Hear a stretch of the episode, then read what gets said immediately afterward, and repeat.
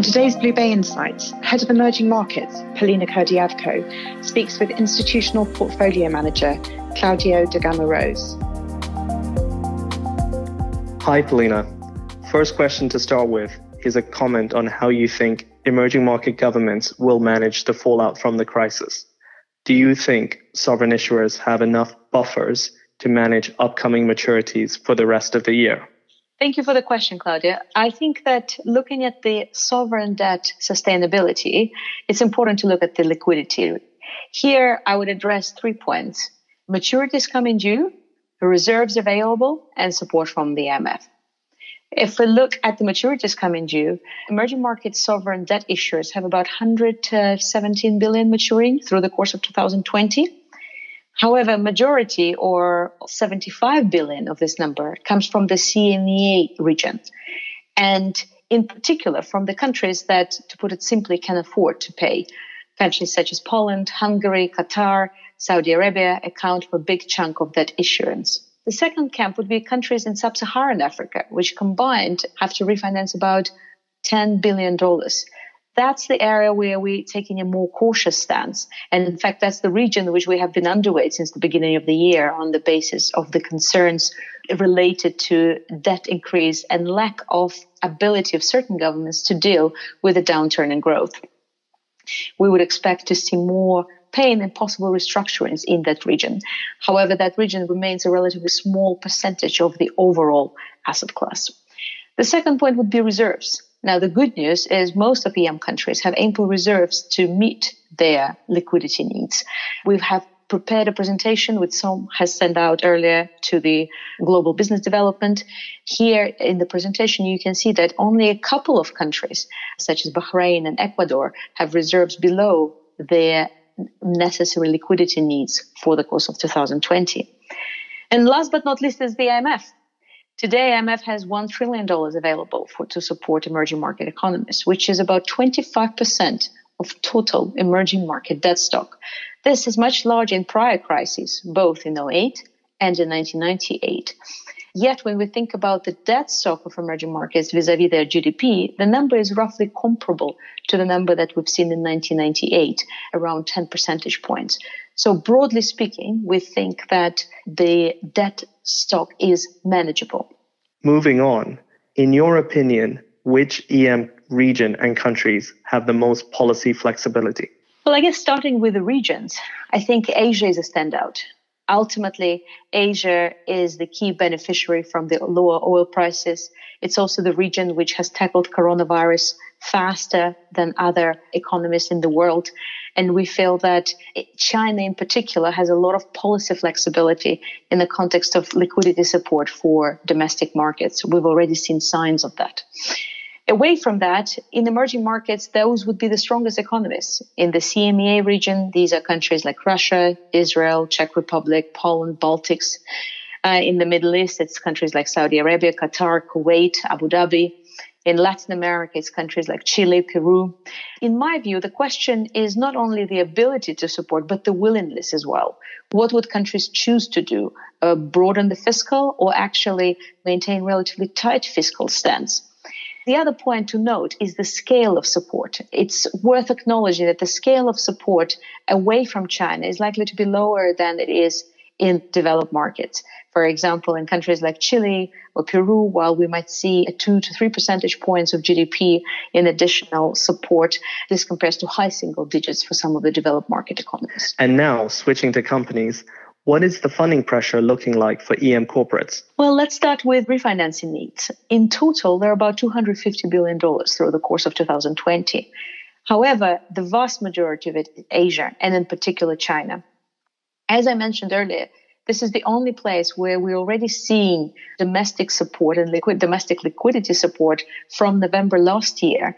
And in fact, if anything, coronavirus threat has only increased the willingness of the government to, to provide domestic liquidity. Let me give you an anecdotal evidence. Today, some of the single B real estate developers are borrowing on the domestic market at 200 basis points tighter levels than they were prior to coronavirus. This is one of the key areas, if not the only area of high yield segment that we uh, maintain as core overweight in our portfolio. And from a business perspective, I think the areas that are likely to experience problems are airlines. I mean, this is the ultimate sector that has been badly hit by the coronavirus in particular. The good news is that it's actually the smallest percentage of EM corporate universe. It accounts for less than 30 basis points the, on the index level. And if I could ask, what are your default expectations for this year and next? Well, as a team, we have revised upwards our default expectations post the coronavirus and the oil price correction. Based on our assumptions, we expect the defaults to go from mid twos to mid fours uh, towards the 2021. Now, this is against the spreads that are priced into the double digit defaults. If we delve into the companies that are likely to be the bulk of the defaulted issuers uh, or account for the bulk of the um, our default forecasts, those would be companies in airlines, mostly transport more broadly, some utilities, but here it's not driven by the coronavirus, it's actually driven by leverage. Now, you might wonder how is it possible that the default ratio level that we expect is relatively low? And I would say that the answer lies in two folds. Firstly, emerging market companies have been in the environment of lower growth and deleveraging, or at least over the last five years, if not 10. And in particular, from 2015, when we saw the collapse in the oil prices, we've seen most of the companies taking a much more cautious stance to capex and building up the cash buffers as a result. So, therefore, the first point is that in a lot of emerging market companies, we have already seen deleveraging in the environment of lower growth. So entering this down cycle, we have not seen excessive leverage, which generally translates into lower defaults than could have been um, if the growth expectations and growth trend in emerging markets have, were a bit more upbeat over the last 10 years. And the second point that I would make is just in terms of the FX devaluation. We've seen close to 50% FX devaluation in emerging markets over the last 10 years. The key here is that it has been gradual FX devaluation. And on one hand, it allowed the companies to adjust the profile of their debts in favor of local debts. On the other hand, it also made them more cautious in terms of their projections and their capex. And that's what is helping them today face the, the current crisis.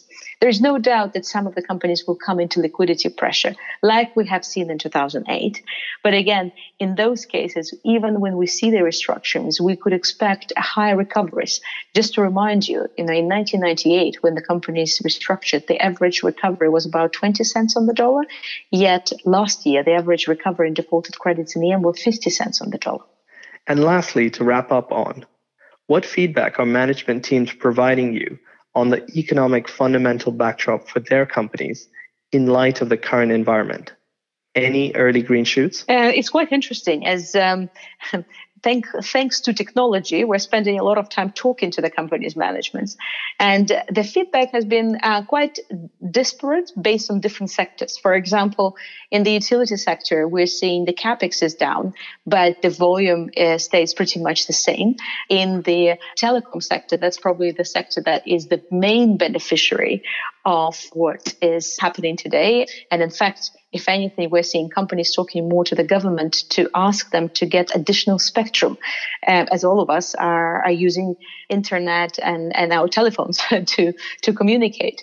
Away from that, in industrials and metals and mining, we're seeing some facilities shutdowns. Uh, it's not surprising. It's a cyclical sector and it's likely to be hit.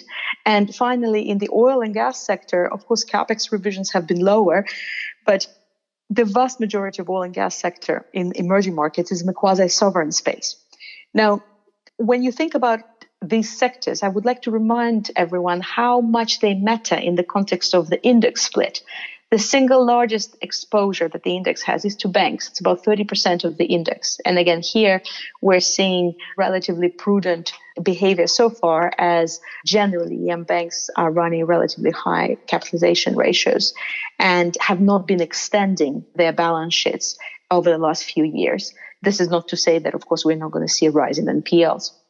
The second biggest sector is TMT, uh, and that's the sector, as I mentioned, that is weathering quite well.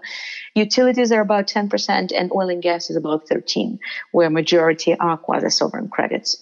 So, in, in short, we are seeing most of the companies taking some cautious stance on what is happening, rightly so, reducing their activity. But so far, very few are taking much more drastic measures.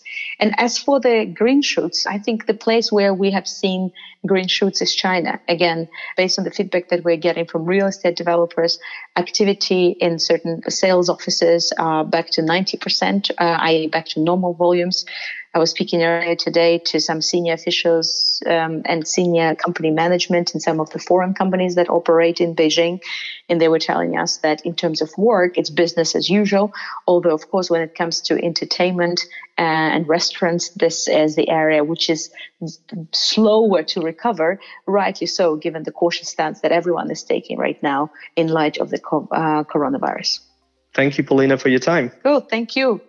This podcast is issued in the United Kingdom by BlueBay Asset Management LLP, which is authorised and regulated by the UK Financial Conduct Authority, registered with the US Securities and Exchange Commission and the US Commodity Futures Trading Commission, and is a member of the National Futures Association. This podcast may also be issued in the United States by BlueBay Asset Management LLC, which is registered with the SEC and the NFA. Past performance is not indicative of future results. Unless otherwise stated, all data has been sourced by BlueBay. To the best of BlueBay's knowledge and belief, this podcast is true and accurate at the date hereof. BlueBay makes no express or implied warranties or representations with respect to the information contained in this podcast and hereby expressly disclaim all warranties of accuracy, completeness, or fitness for a particular purpose. This podcast is intended for professional clients and eligible counterparties as defined by the FCA only and should not be relied upon by any other category of customer. Except where agreed explicitly in writing, BlueBay does not provide investment or other advice,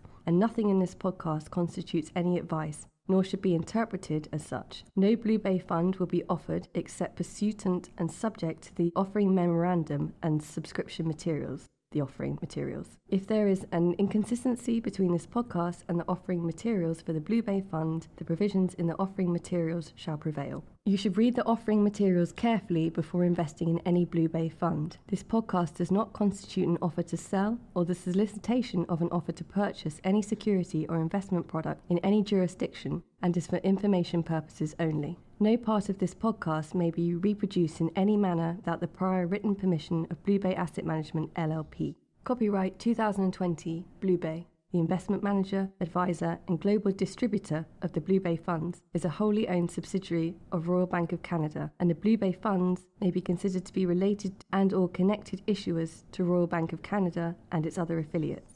Registered trademark of Royal Bank of Canada. RBC Global Asset Management is a trademark of Royal Bank of Canada. BlueBay Asset Management LLP, registered office 77 Grosvenor Street, London, W1K 3JR, partnership registered in England and Wales, number OC370085. The term partner refers to a member of the LLP or a BlueBay employee with equivalent standing. Details of membership of the BlueBay Group and further important terms which this message is subject to can be obtained at www.bluebay.com. All rights reserved.